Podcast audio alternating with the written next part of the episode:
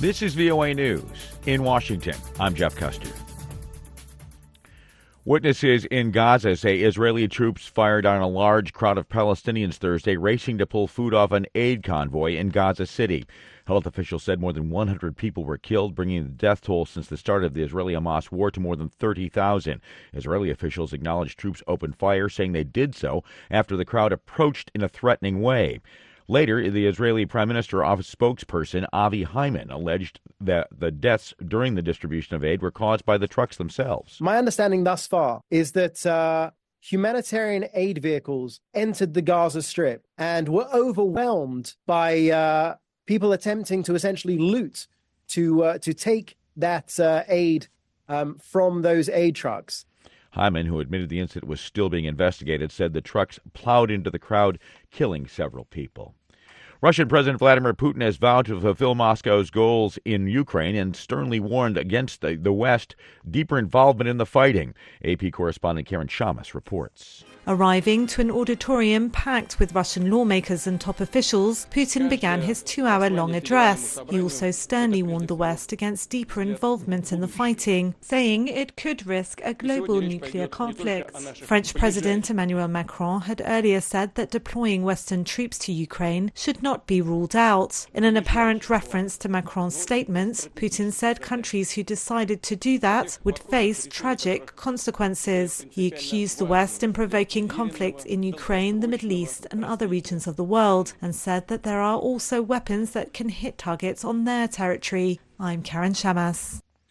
For more on this and all the stories we're covering today, you can visit our website, voanews.com. This is VOA News. Both U.S. President Joe Biden and his likely opponent in this year's presidential election, former U.S. President Donald Trump, are scheduled to be at the southern U.S. border with Mexico to, on Thursday, highlighting the importance of immigration as an election issue. AP correspondent Sagar Meghani reports. The president says he'd been planning to visit Texas and will be in Brownsville. What I didn't know is uh, my good friend apparently is gone. Donald Trump will be about 325 miles away in Eagle Pass, along the corridor seeing the biggest number of illegal crossings. The dueling visits are a sign of immigration's central role in the election, with both men looking to take advantage. The president's expected to hammer Republicans for tanking a bipartisan border security bill on Trump's orders. Spokeswoman Karine Jean Pierre says the president will meet with border protection agents and others. Trump's expected to lay out his own updated immigration proposals, including expanding the controversial travel ban from his presidency. Sagar Meghani, Washington. Since the death of Russian opposition leader Alexei Navalny on February 16th, more than 400 people have been detained at events across Russia in memory of the Kremlin critic who died in an Arctic penal colony. One of those protester- protesters is activist Andrei Vizhnov, who is jailed for holding a sign reading Navalny 2018 in reference to Navalny's failed presidential bid.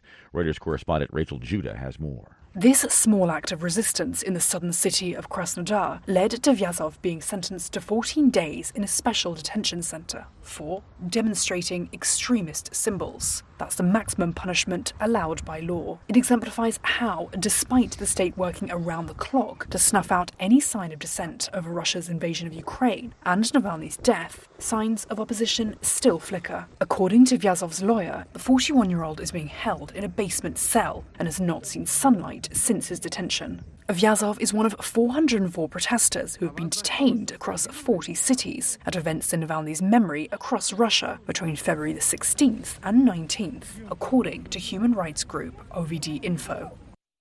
That's Reuters correspondent Rachel Judah reporting. U.S. federal health officials said this week that older U.S. residents who got a COVID 19 shot late last year should get a booster dose now. Those aged 65 and older should get another dose of the updated vaccine that became available in September if at least four months have passed, according to the recommendation. An expert panel proposed the recommendation after a lengthy discussion about whether to say older people may get the shots or if they should do so.